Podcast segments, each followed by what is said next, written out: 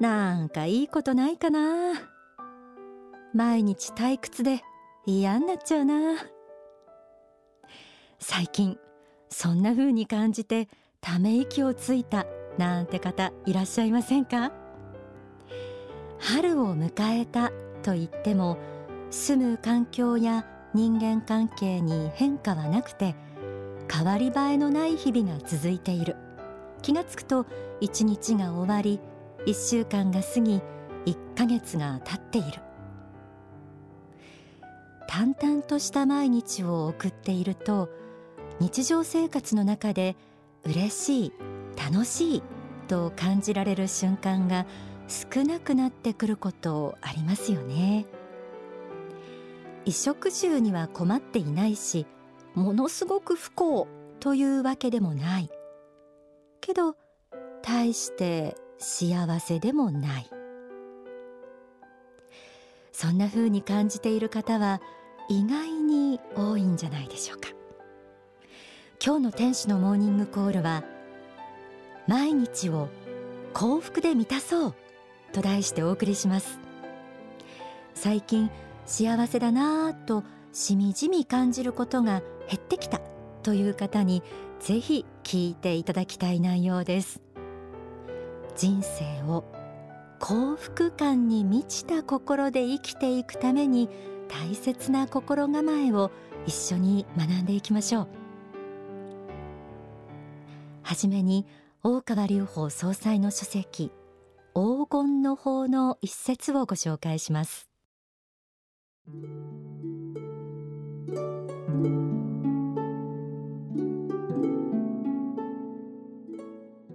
人生とは一日の連続体だと言えます。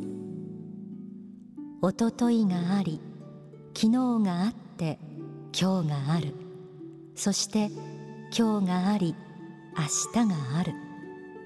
ということはより良き人生を生きたいとするならば一日一日を着実に生きてゆくしかないのです。黄金の人生を作ってゆくためには一日一日を黄金に変えてゆくしかないのです。そして一日一日がすべて黄金に変わってゆけば人生全体も必ず金色の光を放つものとなるはずです。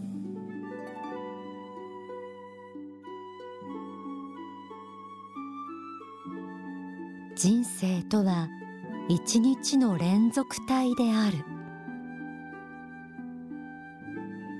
無目的に主体性なく流されるように過ごしている毎日が人生の1ページになっているんだと気づかせてくれるような一言です。そして一日一日を輝かせることができたら人生全体が黄金に変わるとありました。一日24時間を私たちは朝目覚めた時平等に手にしています。その時に今日もまっさらな一日を与えられた。この時間をどう使っていくかは自分次第なんだと考えることができたら一日の過ごし方は大きく変わってくるのではないでしょうか。では日々を黄金に変えてゆくために具体的にどんな方法があるのでしょう。書籍幸福になれない症候群にはこのように説かれています。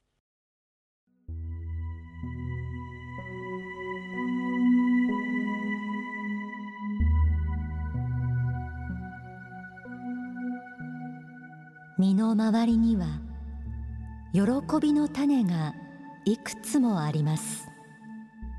それを積極的に発見していくことが大切です。自分は生かされている。自分は幸せである。と思えるようなことは身の回りにたくさんあるのですがそれを発見していないだけなのです。一日の中で喜びの種幸福の種を必ず一つは発見してください。それによって道が開けていくこともあるのです。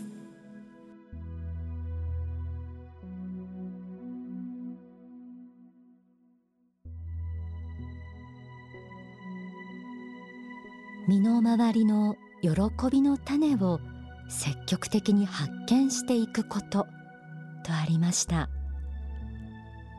そんなのを考えても見つけられないという方はまずは普段当たり前と思っていることを一つ一つ思い出してみてください。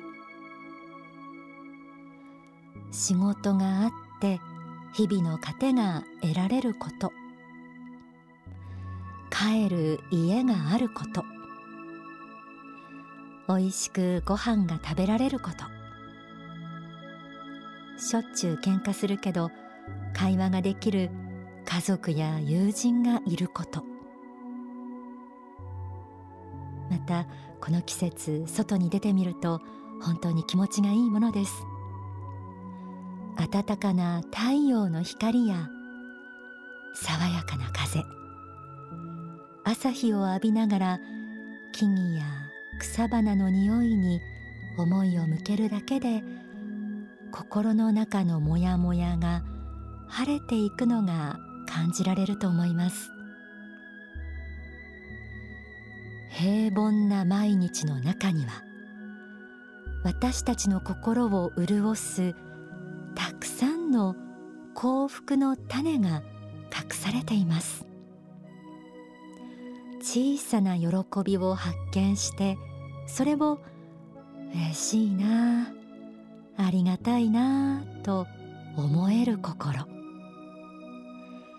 そう。小さなことに感謝できる心を持つことができたらそれだけで幸福な毎日が始まっていくと思います。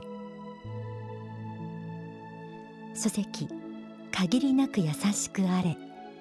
愛の原点には新しい一日幸福な一日を送るための方法についてこのようにも説かれています。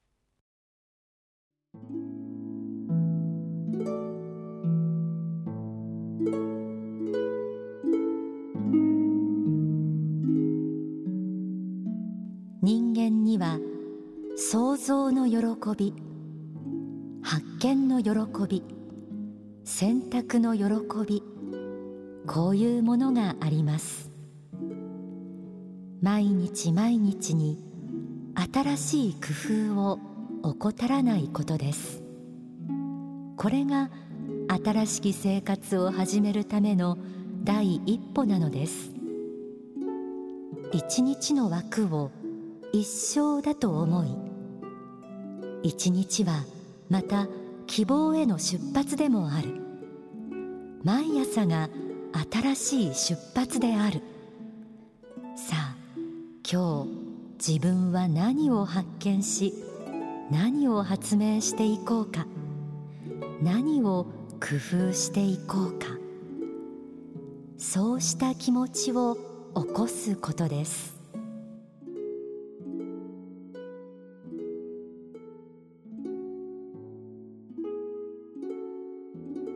毎日新しい工夫をすることの大切さが説かれていました。創意工夫する喜びというものは神仏が人間に与えてくれた幸福の源の一つと言えそうです。何も難しく考えたり何か大きなことにチャレンジしようと意気込む必要はありません。例えば通勤通学のルートをいつもとは違った道にしてみたり普段は読まないジャンルの本に手を伸ばしてみたり新作の映画を見に行ってみたり。そうしたことで心が明るくなり新鮮な発見をすることってありますよね。要は日常の中に自分の心がワクワクすることを取り入れてみたらいいんです。またそれが自分だけの楽しみではなく周りの人家族や友達職場の人にも楽しんでもらえるものだったらその喜びは何倍にも大きくなっていくのではないでしょうか。毎日を幸福感を感じて過ごすためのヒントをお伝えしてきました。皆さんが今日から素晴らしい一日をスタートできるように書籍伝道論から朗読します。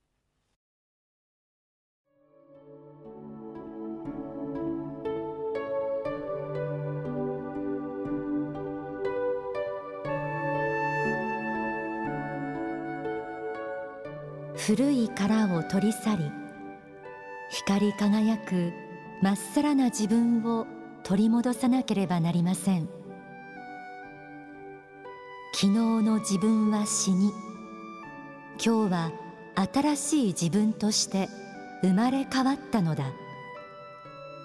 昨日までの自分とは決別し今日は新鮮な気持ちで新たな人生をスタートするぞ。今日から仏の子としての光り輝く人生をスタートするぞ。という気持ちで生きてほしいのです。こうした気持ちで生きている人に年齢は関係がありません。日々神聖す。これは実に平凡な教えです。しかしこの平凡な教えを実践していくことが皆さんを非凡の高みに押し上げていくことになるのです。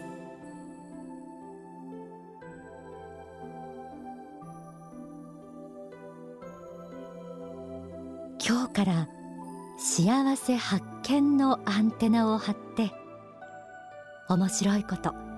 美しいもの。ワクワクすることを一つでも多く見つけてみてください。心の中を小さな喜びや感謝の思いで満たすこと。そして新しい発見を求めてクリエイティブに日々を生きていくこと。それが幸福感あふれる日々を送る上での大切な心がけです。新しい毎日は皆さんの心一つでいつでも始められます。そしてそうした毎日を積み重ねていくことで幸せな自分をきっと発見できると思います。では大川隆法総裁の説法をお聞きください。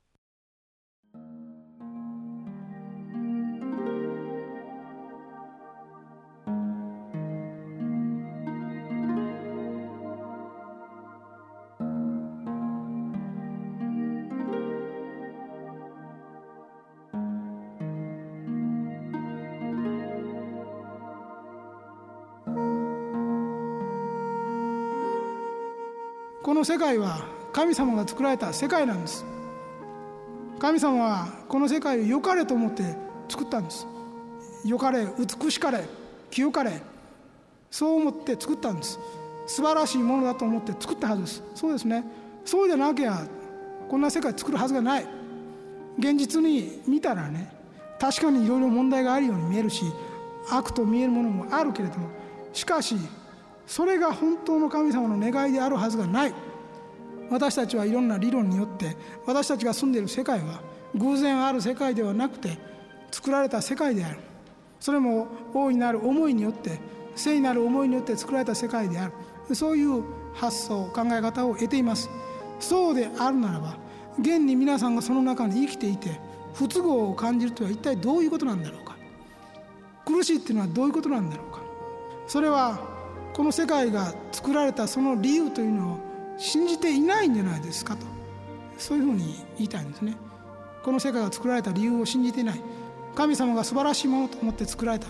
良かれと思って作られたということを理解しないで誤解している。あるいは曲解しているんではないでしょうか。これが発想の根本にあるんです。そうしてみると考え方が変わりますね。違いますか？そうか自分は世の中を裁いていた。今まで世の中を裁き人を裁いていた。あるいは自分の運命を裁いていた。いろんなものを裁いて良し悪しを見てそして自分に都合がいいか都合が悪いか。そして都合のいいところは少なくて都合の悪いところが多い。だからこの世は地獄だ暗闇だと言っていたが実は根本を立ち直ってみれば神様が作られた世界であるこれは素晴らしいものだと信じることが出発点にあるはずだ。そう考えていないのは自分の誤解である。曲解である。まずこれを思うことですね。そうしてみると自分の見方考え方が違っているんではないかと。ここに行くわけですね。自分は当然こうだ。あの人は悪い人。この世の中は悪い人。こういう会は悪い会、まあ、いろいろ考えてていたけどもその考え自体が間違ってるんじゃないか。前提が善であるならばその考えは間違ってるはずだ。何が間違ってるか。やっぱり捉え方が違っているんじゃないかということですね。現にあるものを。そう現にあるもの与えられた材料世界を全てが自分の魂を飛ますための栄養素としていうふうに考えていった時に無駄なものは何にもなくなってきます。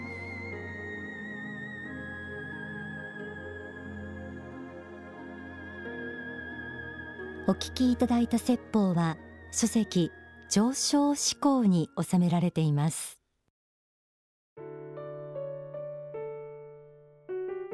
日常で見える風景は心の状態一つで大きく変わります。この世は仏が作られた素晴らしい世界。そう信じるだけで私たちの周りはたくさんの喜び美しさそして可能性に満ちていることに気づきます。幸せを与えられるのを待つのではなくて幸せを見いだし作っていける人になろう。そう思える皆さんであってほしいと思います。